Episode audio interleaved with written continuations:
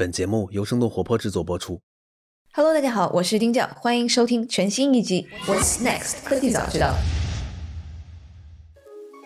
最近呢，有一个数据惊讶到我了。据极光调研数据显示，一线城市的单身人数的比例高达到百分之六十二，这个数字还是对我来说是蛮意外的。那如果我们要看美国的市场，这一个数据是百分之五十点二。一九五零年的时候，在美国这个数字只有百分之二十二。那最近呢，我私生动活泼也有好几位小伙伴都赶在七夕前投了单，过了个开心的七夕节。他们呀，也都是通过各种不同的约会软件 dating app 认识到了现在的女朋友。那他俩虽然是同时间好友，但是性格不一样，所以他们分别用了不同的 dating app。那这个就让我产生了做一期约会应用盘点的这样的一个想法。那看看现在都有什么样新的约会软件以及新的玩法。如果我们要看海外市场的话，现在主要有两大阵营。那一个就是老牌的 Match 集团，他们旗下有二十多款给不同人群使用的约会软件，包括大家耳熟能详的 Tinder 也是 Match 集团下的公司。其他的应用还包括 Hinge、Plenty of Fish、OkCupid、Our Time 等等等等。二零二零年，Match 集团他们的股价营收一路飙升。那另外风头比较近的一家就是 Bumble 所在的 MagicLab 集团，他们旗下还有一家公司叫做八度的约会软件。那今年二月份的 Bumble 上市，市值一度高达一百四十亿美元。那女 CEO Winnie Wolf Heard 一跃成为世界上最年轻的白手起家的亿万富豪。那我和嘉宾虎虎今天就争取比较全面的，把现在市场上的 dating app，尤其是国际市场上表现亮眼的一些产品和大家介绍一下。Hello，虎虎。Hello，大家好，我又来了。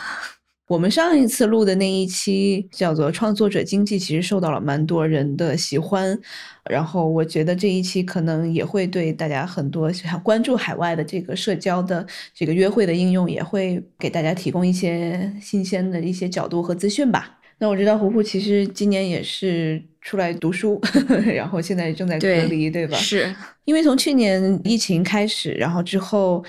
最早的时候，应该是这些 dating app 的营收其实是有所下降的，但是在整个第三季度、第四季度有很大的这个反弹，可能就是因为大家在社交距离产生了之后，其实更加渴望这种亲密的关系。对，没错。所以其实我们看到的是，如果我们把一些主要的这些约会呀、或者说陌生人社交的产品去搜一下他们的数据表现的话，你就会看到那个曲线是极其极其明显的，对吧？对，如果从过去可能四五十年的这个角度来看哈，从八零年开始，然后网上的这个约会其实慢慢的变成了主流，到了二零二零年，这个数字变成了可能百分之四十，八零年可能呃刚刚可能互联网兴起吧，当时最多的可能是大概百分之三十左右是这个通过朋友认识的，或者通过这个家人认识的，然后慢慢下降下降，有到百分之二十多的吧，有到百分之十几的。因为我是八零后嘛，因为在我们交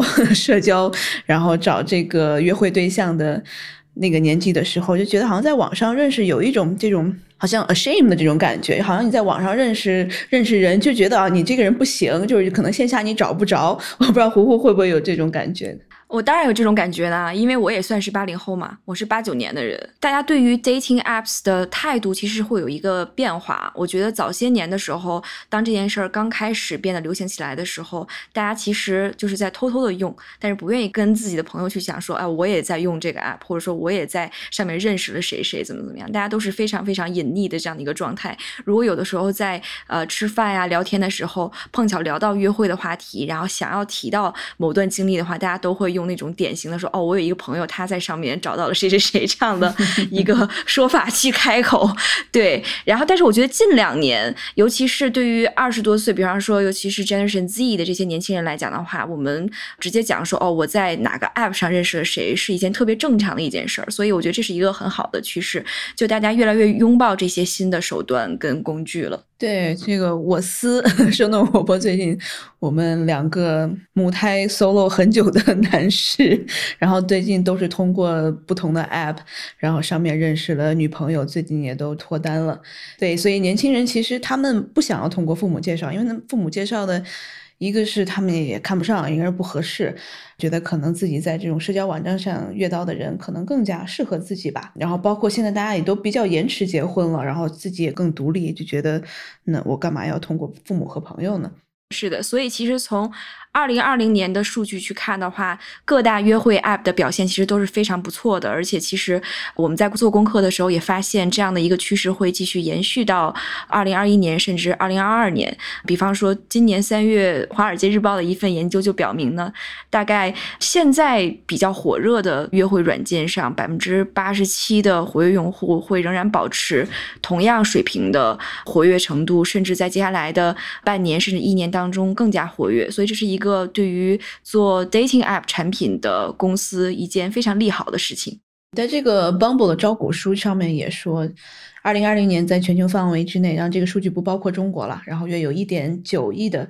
这个月活用户，它代表着大概是五十三亿美元的一个全球在线约会的市场。那北美应该是其中最大的，然后大概是四千四百万的在线月活的用户。这个 IBIS World 这样的一个预测，在未来四年之内，全球在线约会的这个行业价值将会从这个五十三亿美元增加到六十四亿美元。所以这个市场其实是还是不断在增长的。所以可能间接的也在说明这个 Match Group，然后它从去年疫情之后，然后它的股价。就一直在涨，看一下，好像五十二周的这个数据，它最高是最近能涨到了一百七十六美元一股的这样的一个价格，然后跟去年一百零一美元价格相比来说，其实是增加了不少。然后我看今天纳斯达克还发出了一个警告，我不知道大家了不了解这个相对强弱指标是一个 RSI，这个数据其实是一些这个股票分析师用来衡量一个股票它的风险程度的这样的一个参数吧。然后说明。他们已经是变成了一个 oversold，就过度销售了，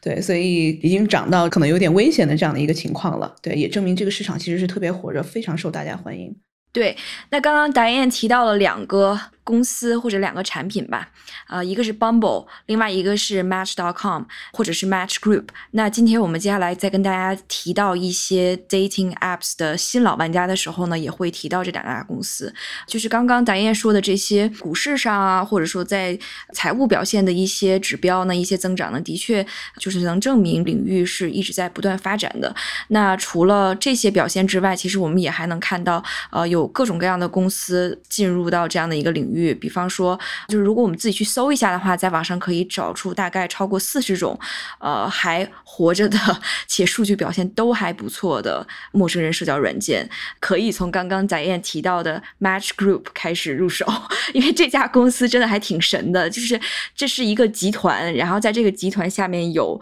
二十多款陌生人社交或者约会的产品，实在是太牛了。就我在看这家公司的时候，我都完全被吓到了。这家公司其实一开始的创始人呢，只是一个非常孤独的斯坦福商学院读书的学生。他因为自己在约会上频频受挫，所以他就做了这样的一个产品出来。这个故事听上去有点似曾相识，有点像 Zuckerberg 创 Facebook 那样。对，然后他做了一段时间之后呢，可能增长呢就。遇到了一些挫折，所以他其实就是早早的出局，拿了非常非常的少的钱，就拿了大概五五万美金，就离开了自己创办的这家公司，然后把这家公司交给了其他的人。对，然后后来这家公司其实经历了非常重要的两个阶段，那是在零四年到零七年被之前 AT&T 一个高管担任了 CEO 之后呢，就是见证了非常非常这个陡峭的一段增长。然后再之后呢，又来了一个高管，然后他就开始疯狂的收购呃新的。一些约会的产品，所以就现在 Match Group 这样的一种格局，就是它既有自己的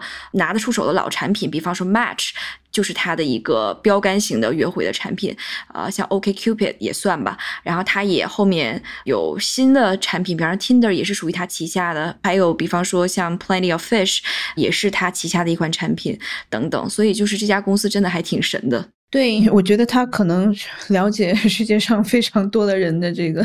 在约会，在这个爱情观，或者是这个背后的一些数据和一些这种可能心理方面的驱动，这些，我觉得最后如果能够把这些全都挖掘出来，还是挺可怕的一件事情。是，没错，是非常可怕的一件事儿。包括我们现在看他，呃，还在运营的这二十多款产品呢，就是每一款产品都有自己的特色。比方，我是一个六十多岁的女性，那我想要找。找到一个老伴儿，我可能就会去选择他的 Our Time，就是也是 Match Group 旗下的一款专门给老年人做的约会的产品等等。所以这是一个非常聪明的策略，就是我养很多很多鱼，但是每一个鱼呢，它都只能在一个水域活下来，所以就还挺有意思。就是自己整个公司在公司内部完成了完整的这个差异化运营，很聪明。那我们下面说一下 Bumble，刚才我们提到了好几次，这个 Bumble 也是，Bumble 它其实是有一个比较 backstory 吧，就之前他们跟 Tinder 之间的这个恩怨仇恨啊，这个女创始人叫做 Whitney Wolf Heard，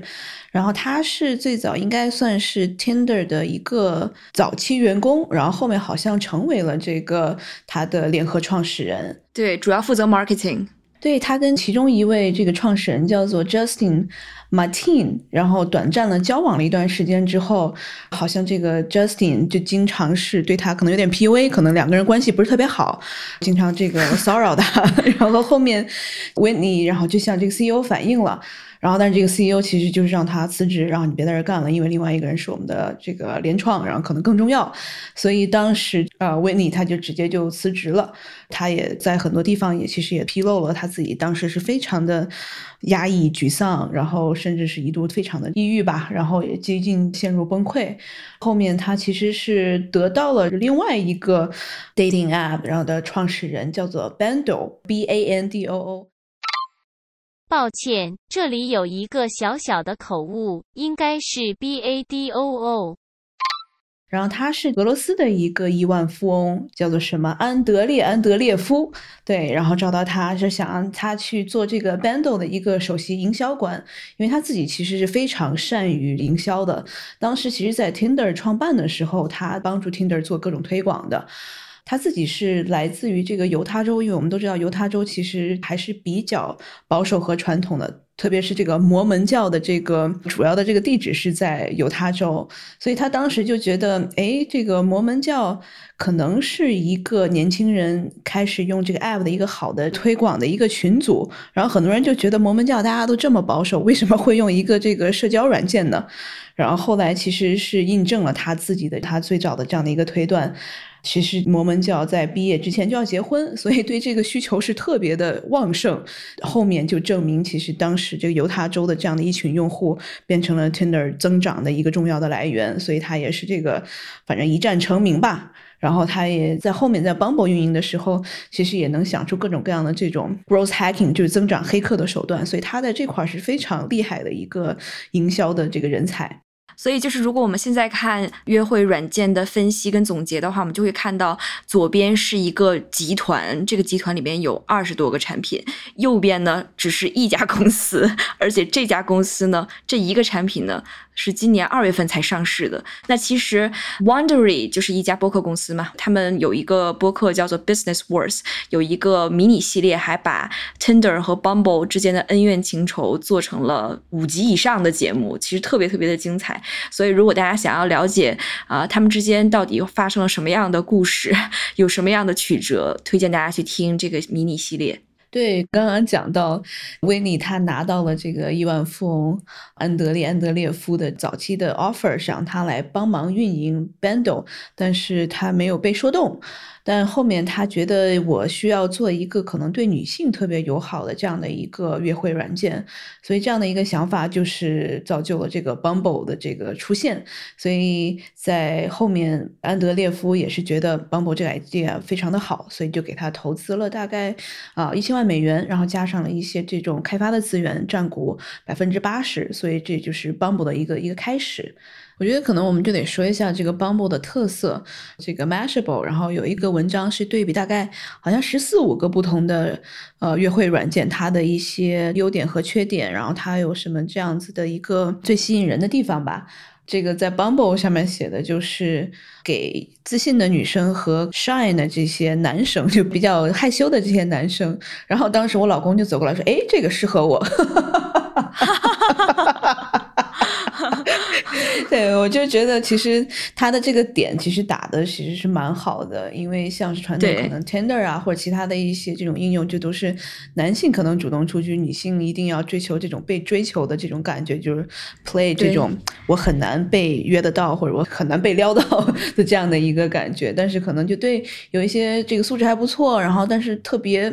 内向的这些男士，就他们就不占优势了。啊，所以 Bumble 可能就把这个权力交到了女性手上，所以这个是他可能一开始获得成功的其中一个原因吧，不能说是全部。那如果说再把视线拉回到现在这个时刻呢？近几个月，Bumble 其实调整了他们的运营的策略，他们开始把重点从浪漫关系、亲密关系转向可以长时间存留的这种友情跟友谊。所以这个也是他们打的非常聪明的一张牌。其实这个也挺有意思的，因为我们如果大家用过约会软件的话，都应该知道，就是这个需求它不是持续。发生的，就如果说我在这样的一个平台上找到到了呃我感兴趣的另一半，可能我就不再使用这个产品了。所以浪漫关系或者亲密关系它是有时效的，那这些产品呢也是有时效的。但是人对于友情的需要是没有时间限制的，所以我觉得 Bumble 的这个举措还是非常有意思的。最早其实我我的一个女性的朋友，她说：“哎，在 Bumble 上面我们可以遇到一些就是跟我们可能行业类似啊，然后还比较优秀的这样的一些人。然后其实更多的她是想要说是职场社交，但是她其实上面就是有一个也是。”他的左滑可能是我的是这个浪漫关系，然后右滑是职场社交关系。就其实这两个的这个 界限不是特别明显，他就是在一个左滑和右滑。对，然后其实当时我看了有一些就是非常这个严肃认真的，上面全都写的是啊，我是在哪里工作，我是在什么大公司，我是在什么基金工作。但是有的时候右滑看他们有不同的这样的一个 profile，不同的自己的这个介绍，就是说啊，我想找什么什么样的人。但是也有一些人他就。两个就特别模糊，中间的这个界限就感觉它其实是两种，好像都找，所以有的时候就是就你很难判断对方的一个一个态度是什么样的，对，然后就让我感觉到，嗯，我如果不是在上面找浪漫关系的话，或者是我不是两者都 open 的话，我就稍微觉得我很难判断对方的这个他的目的，就是当时的交互了，我肯定是现在已经改了，因为已经是两三年前的我的这样的一个经历了。我就觉得我可能职场像是李英这样的社交的时候，我不想是对方的目的其实是可能浪漫的关系，我就觉得这样就有点嗯不舒服。对，选择太多，有的时候就等于没有选择，就是不知道怎么选择，对吧？对，但是我觉得像你刚刚讲的，他对于未来来看的话，那肯定这种浪漫关系。用户的留存率肯定会比较低，就你可能找到了，然后起码一两年时间就就是 assume 我们预设你应该不会很快分手啊，对，但你可能就是明年就 或者下个月你就不付费了，你不续费了，对吧？但是如果你可能持续的想要这个社交，交一些新的朋友的话，你可能会持续付费下去。我觉得这可能是他们最原始的一个考虑。那说完刚才的，就是 Match Group 和 Bumble 之外呢，就是第三个可能我们值得提的，就是一个叫做 Badoo 的 App。然后它的创始人呢是一个俄罗斯的亿万富翁，就是 Andrei Andreev 嘛。他的公司有点类似，就是俄罗斯的 Match Group 的 counterpart，就是也是一个以做约会产品起家，且不断在这个领域呃投入投资的这样的一家公司。那它的主要的市场呢是在拉丁美洲，还有欧洲一些。些国家，比方说法国呀、西班牙啊、意大利啊等等，嗯，呃，我之前其实没有用过这家公司的产品的，但是像比方说 Tinder 啊，或者是 Bumble，我自己也有用过，对，所以不太清楚就是这家公司它的特色是什么，但是感觉机制应该都类似吧，就是左滑跟右滑，然后匹配啊、聊天啊等等这样的一个形式。对，然后我在这提供另外一点，算是这个背景的八卦的信息吧。在一九年的时候，这个八度也是在公司内部发生了一些可能性别歧视啊，这种什么嗯有毒文化，然后是被很多这个员工抗议，这个创始人就是发表了很多可能不太好的种族主义的这样的一些言论，所以他后面可能在某一段时间内，这个运营的确实不是很好。然后当时其实就吸引了这个 BlackRock，就是黑石过来，其实收购 Magic Lab，就是它的这个母公司。这个 Magic Lab 其实下面就包括了这个 Bumble 和八度。这个协议要求安德烈夫出售全部的股份啊，让他彻底的退出。然后后面其实就是由 Bumble 的这个创始人这个 Whitney 担任整个这个 Magic Lab 这个 group 的这个 CEO。当时应该他的这个估值是在三十亿美元吧，所以后面这个安德烈夫就把他自己手中的股份全部都卖掉了，然后他就退出了，应该也是赚了不少。今天其实也想给大家提三到四款值得大家测试、下载、尝试的产品。那第一个其实想跟大家提的呢，它也不能算是完全的新产品，它的名字叫做 Hinge。其实它已经在二零一八年的时候开始被 Match Group 收购了。那二零一八年的时候呢，Match Group 是先购买了它百分之五十的股份。那二零一九年呢，完成了完整的收购。这家公司它其实。一开始 launch 的时候，它就有一个呃立场，就是我的这个 app 就是 designed to be deleted，什么意思呢？就是我的出现就是希望有一天你尽早的把我删掉，意思就是说我想要帮助大家尽早的发现真爱嘛。而且这样的一款产品，它的呃另外一个 slogan 呢，就是我就是想要反 Tinder，就是我不想要让大家在上面啊瞎闹胡玩儿，我就是想要帮助大家找到很严肃的那种值得大家投入时间跟。经历的亲密关系的啊，这家公司它的 founder 呢，其实也特别特别有意思。就是如果说呃我们的听众看过美剧 Modern Love 的话，那你就知道在 Modern Love 的其中一集当中呢，也有一个做 dating app 的 founder，然后他也分享他自己的爱情故事。那其实这一集美剧它是完全以 Hinge 的 founder Justin 的故事复刻的这样的一集美剧。对，所以还挺有意思的。那如果让我来总结一下，值得我们关注的有两个嘛。第一个的话，就是他在给新用户提供可以约会的对象的时候，他不是完全根据距离或者是随机去匹配的，随机去推荐的。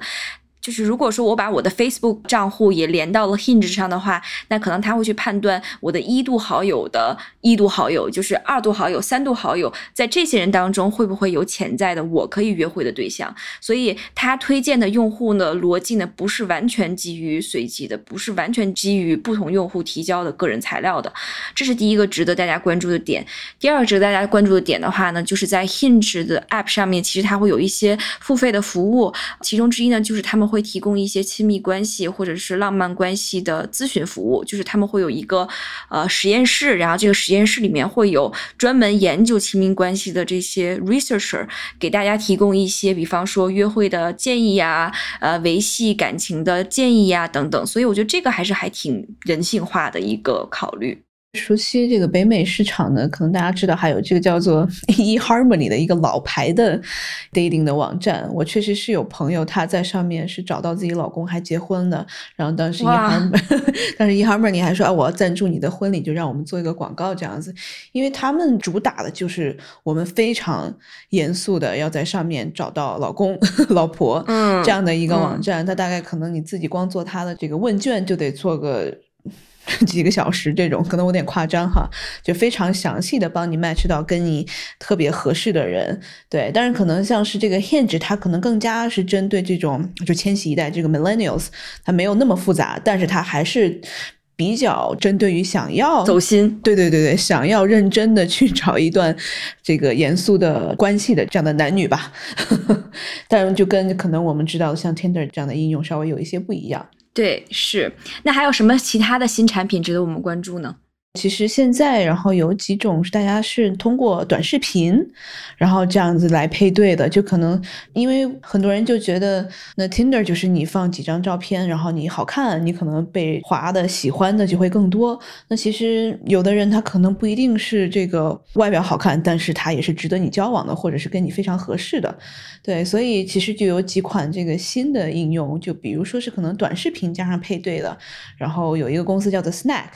然后另外一个公司叫做 Feels，这两个公司其实是差不多，大家可以去下载来看一看。啊，就是通过就像有点像 TikTok 一样，然后我拍自己的一个短视频，然后我们根据短视频，我们可能就开始进行一些这种社交对话，然后进行一些互动，然后我们慢慢的再聊起来这样子。另外一个是 Jigsaw，对 Jigsaw，你你是不是下载了？我看我看它也蛮搞笑的，就脸上全部都是。不让你直接看到脸，是摆满了这个拼图，是吧？对，一块儿一块儿的。对，Jigsaw 是一家 base 在伦敦的 startup，他们其实就是想通过呃让大家不停的去聊天，去解锁这样的自己的头像。对，然后其实这个机制的话呢，无非就是希望配对的男女配对的这些人们能够花更多的时间在自己的 app 里嘛。所以这个设计其实是一种留存的措施。对，然后这家公司目前的增长其实还是不不错的，在。呃，一个福布斯的专访当中，他的 founder 也提到了，他认为在接下来的一年当中，可能他们的增长的速度应该是在百分之四十，所以还是挺理想的，我觉得。我觉得其实这几个 app 蛮有意思的地方，就是在它。没有说是一昧的追求，可能现在大家年轻人很快速的这种速食性的关系，就是 像 Tinder 这样子的，他可能更加的从这个人性或者是亲密关系的这个角度，在背后在想什么是更适合我们新时代大家的这种浪漫关系的这个建立，并不是可能我看的你好看。那 那就是所有了，对吧？那可能这样的 Tinder 它的这个增长，我觉得也不会说是这个 last 这个非常长的时间，因为它太太单一化了，我觉得。对，所以其实我们刚刚提到的，不管是新玩家还有老玩家，其实他们的人群都是一般的大众，就是没有。再具体的去切一些分类，那什么叫具体切一些分类呢？就是我们知道，除了刚刚我们提到的这些 app 之外，可能还有一些专门给具体宗教信仰、性取向、年龄区间、政治倾向的人准备的 app。比方说，男同性恋可能都很熟悉的 dating app Grinder，或者说 queer woman。现在常用的一个约会软件叫 Her，就是 H E R，就这些都是切的很细的一些嗯 dating app，然后他们的增长呢，他们的这个发展呢也是非常非常亮眼的。然后我之前也听一个在美国驻外的记者朋友说，其实对于民主党和共和党在这些党派内部，他们也会有自己的 dating app，就是他们不会跟自己相对的政治党派的人去约会啊什么的，所以还都因为太浪费时间了，聊了半天，结果政见不合。对，也没用。对，所以就特别有意思。我就刚才突然想到，就是美剧《Thirty Rocks》里面，就是男主角就是 Jack Donaghy，然后他曾经就约会过一个民主党的一个女性，然后还挺尴尬的，还挺好笑的这一段。就如果说我们。再往后退一步，再看一下 dating apps，它在这个时代的功能其实也还挺值得讨论的。包括其实无论它发展的多么快，它还是会有一些问题的，对吧？就是这个 app 它不是万能的，它也不能帮我们解决所有的情感需求，对不对？嗯。是的，我们有一次团建的过程当中，因为大家都刚好是吃完早餐比较无聊，然后我们就 有有同事就提出建议说，我们拿自己的 Tinder 打开，Tinder 打开，然后投放在这个大屏幕上，然后我们一起来帮着这个人来看哪个人是左滑，哪个人是右滑。嗯，这就非常的搞笑。然后其实，在有一些这个照片上面，然后。这几个比较有经验的人，他就说啊，这肯定是一个杀猪盘。然后开始还不知道什么是杀猪盘，然后这个后面他给我解释，其实就是这种可能是钓鱼的，或者是可能想要这个售卖给你一些这个不好的一些服务的这样的一个背景的这样的一些人士在上面。对，所以可能在这个治理上面，就可能杀猪盘是一种吧。然后有一些可能更多就是性骚扰了。对，就这样的一些其实是广泛存在的这样的问题。的确，就是这个怎么去验证一个用户他是真的用户、好的用户？呃，应该是所有社交 App 面对的一个最头疼的一个问题。然后还有另外一个的话，我觉得刚刚在贾燕说的时候，我觉得特别有趣的一点就是，呃。在团建这样的一个场景下，大家去玩 Tinder，其实是把它当做一个游戏在看待的。嗯，对，就是它的娱乐属性是拉到了最大的。如果说它的娱乐属性被放到最大，其实它就是不是有一点偏离一开始这个产品出现的初衷，就是帮助我去解决情感的需求呢？我觉得是的。所以其实这也就是很多用户，不管是在国内的还是在海外的，其实大家都会对 dating app 有一个疑虑，就是呃，我在上面花的时间。间换不来我的期待，就是我的期待没有办法得到兑现。然后我觉得在上边的交往，哪怕是真的能达成一种 exclusive 的关系，但是这个关系都很塑料，或者是都很肤浅，都很表面，对吧？所以这个也是怎么能够解决，或者说怎么能够弥合的一个问题呢？也是我觉得现在 dating app 的公司，包括我们作为用户需要去想的一件事儿。还有另外的一个事情的话，我觉得就是，虽然我认识一个新的人发生在线上，但是最后我还是希望跟这个人在线下有一些交流嘛。就是我怎么样能够回归线下，或者在线下我怎么样能够维系这样的一段感情，仍然是一个悬而未解的难题。对 我其实是觉得，因为现在大家对自己的浪漫关系。或者是大家自己的另一半的这种想象，或者是大家的需求也都不太一样。像是你可能有一些朋友，他就是说我其实不想要就是各种这个非常稳定的或者是严肃的关系，我是想要开放的关系。那有这样子的用户的话，他可能就比较适合像是 Tinder 或者很多其他的这样的一些 App。那有一些可能传统的，因为最早其实大家在网上做这个 dating App 的时候，他们最终的目的只有一个，我就是要找到另一半结婚。对吧？像我们最早知道的，像 eHarmony 啊，是 Match.com 这种，其实这就是他们唯一的目的。那现在其实我们发展到，不管是你的性取向啊，还是你的年纪啊，还是你的这个胖瘦程度，其实都能帮你更好的找到你所需要的这种浪漫关系。我觉得可能就是一个我们在网络生活的这个更加的复杂化和就更多的我们的这个需求被满足了。没错，然后如果说再加一点的话，其实我觉得我还是挺支持 Bumble 的创始人他们现在做的这个策略的，就是呃，希望大家能够在这个 App 上找到更值得发展的友谊，更值得维系的友谊。呃，我觉得这个其实是要比亲密关系更好运营或者更好推广一些，因为我觉得亲密关系这件事儿实在是每个人有每个人的定义和需求，但是。人们对于友谊的需求是共通的，是每个人都需要的这样的一个美好的人际关系。对，而且他得非常知道自己是 target 是什么样的这个用户。然后我觉得可能另外我想提供的一个数据是，因为现在所有的这个约会软件都是这种 free 面，就你可以开始用，然后你要用一些它的高深的或者是比较 更多的服务的话，你就得给钱，得付费。根据这个硅谷知名的一个风投家，然后叫做 Andrew Chen，他的这个计算，其实 Netflix 这样的这种订阅的产品，它的这个年周转率，年周转率它可能就是用户这个流失率吧，大概是在百分之二十一。那像我们知道的这种。Dating app，然后它基本上是在百分之九十，就大部分的人，我今年下了，可能明年就就只剩百分之十的留存率，就没有找到或者想重新找的，这个只在百分之十。那所以这样子的用户，大家都在追求高粘性的这样的一种应用的这样的一个市场上面，可能。这样的模式其实是对不管是投资人呐，还是不管一级、二级市场，其实还是非常的觉得风险很高。对，然后因为这样的这些 App，它的获客还是比较难的，都是通过第三方，可能通过买量啊、广告，然后获取这些用户。但是它的这个留存不高的话，那就证明了它的整个的 LTV，就是这一个用户的他们的 lifetime 的 value 就比较低了。所以这个可能是为什么也像 Bumble 这样，他说，那我除了这个。那浪漫关系，我可能希望大家在我的这个平台上面发展这个社交、友谊、职场，我们都发展一些，对，